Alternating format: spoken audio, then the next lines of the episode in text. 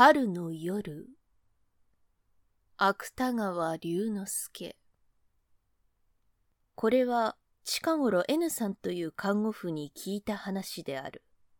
N さんはなかなか気か抜きらしい。いつも乾いた唇の影に鋭い剣士の見える人である。僕は当時僕の弟の転地先の宿屋の2階に大腸カタルを起こして横になっていた。下痢は一週間経っても止まる景色はない。そこで元来は弟のためにそこに来ていた N さんに厄介をかけることになったのである。あるさみだれの降り続いた午後、N さんは雪平に粥を煮ながら、いかにも無造作にその話をした。ある年の春、N さんはある看護婦会から牛込の野田という家へ行くことになった。野田という家には男主人はいない。霧紙にした女隠居が一人、嫁入り前の娘が一人、そのまた娘の弟が一人。あとは女中のいるばかりである。N さんはこの家へ行ったとき、何か妙に気のめいるのを感じた。それは一つには姉も弟も肺結核にかかっていたためであろう。けれどもまた一つには、四畳半の離れの抱え込んだ飛び石一つ打っていない庭に、徳さばかり茂っていたためである。実際そのおびただしい徳さは N さんの言葉に従えば、ごまだけを打った濡れ縁さえ突き上げるように茂っていた。女隠居は娘をゆきさんと呼び、息子だけは清太郎と呼び捨てにしていた。ゆきさんは気の勝った女だったと見え、熱の工程を測るのにさえ、N さんの見たのでは承知せずに、いちいち検温器を透かしてみたそうである。清太郎は、ゆきさんとは反対に、N さんに世話を焼かせたことはない。何でも言うなりになるばかりか、N さんに物を言うときには、顔をあからめたりするくらいである。女隠居は、こういう清太郎よりもゆきさんを大事にしていたらしい。そのくせ病気の重いのは、ゆきさんよりもむしろ清太郎だった。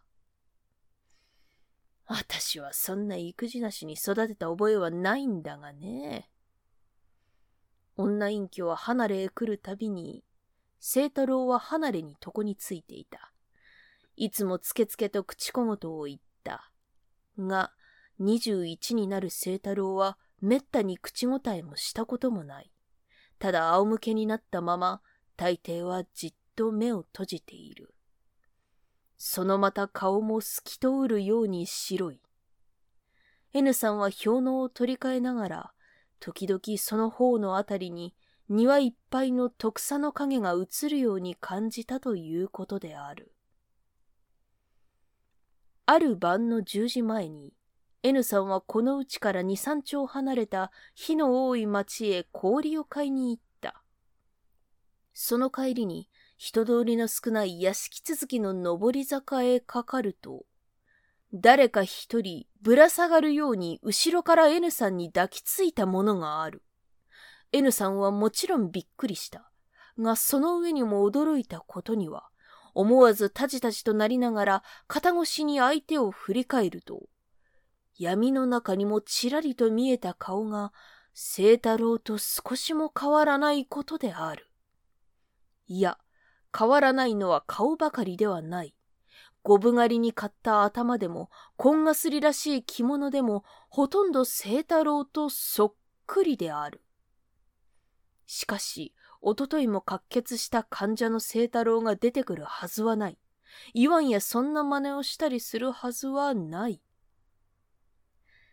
姉さん、お金を送れよ。その少年はやはり抱きついたまま甘えるようにこう声をかけた。その声もまた不思議にも清太郎の声ではないかと思うくらいである。気丈な N さんは左の手にしっかり相手の手を押さえながら、何です？失礼な。私はこの屋敷の者ですから、そんなことをおしなさると、門番のじいやさんを呼びますよ。と言った。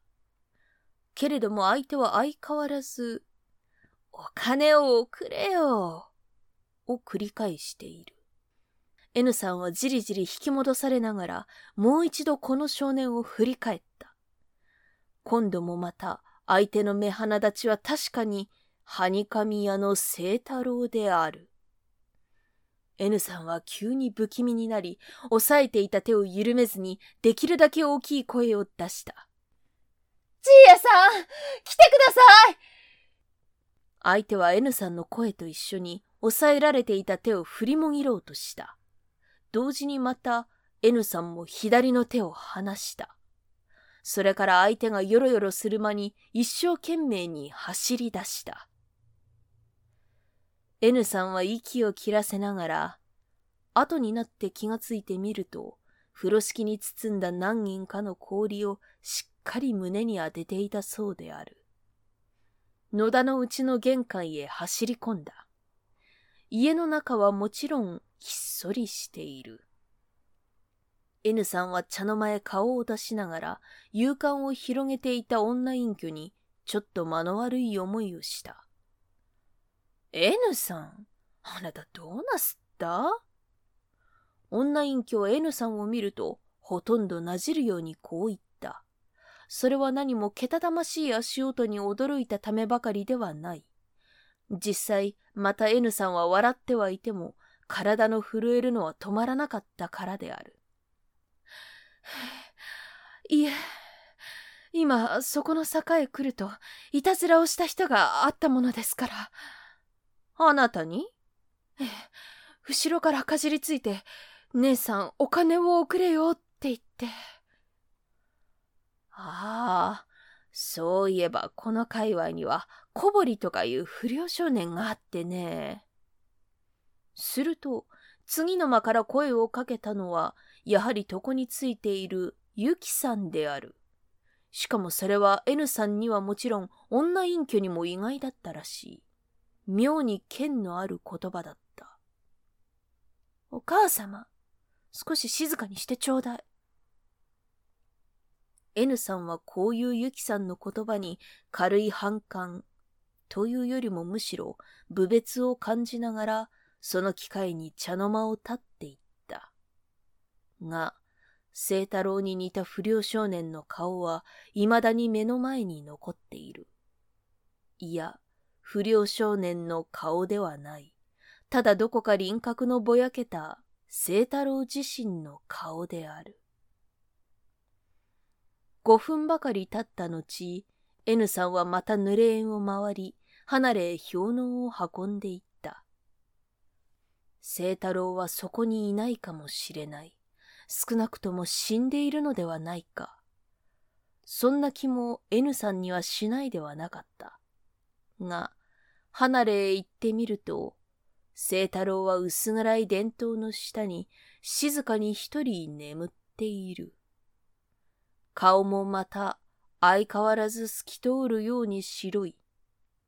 ちょうど庭にいっぱいに伸びた徳さの影の映っているように。氷のをお取り替えいたしましょう。N さんはこう言いかけながら、後ろが気になってならなかった。僕はこの話の終わった時、N さんの顔を眺めたまま、多少悪意のある言葉を出した。清太郎ですね。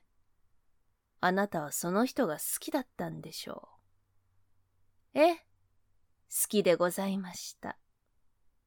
N さんは僕の予想したよりもはるかにさっぱりと返事をした。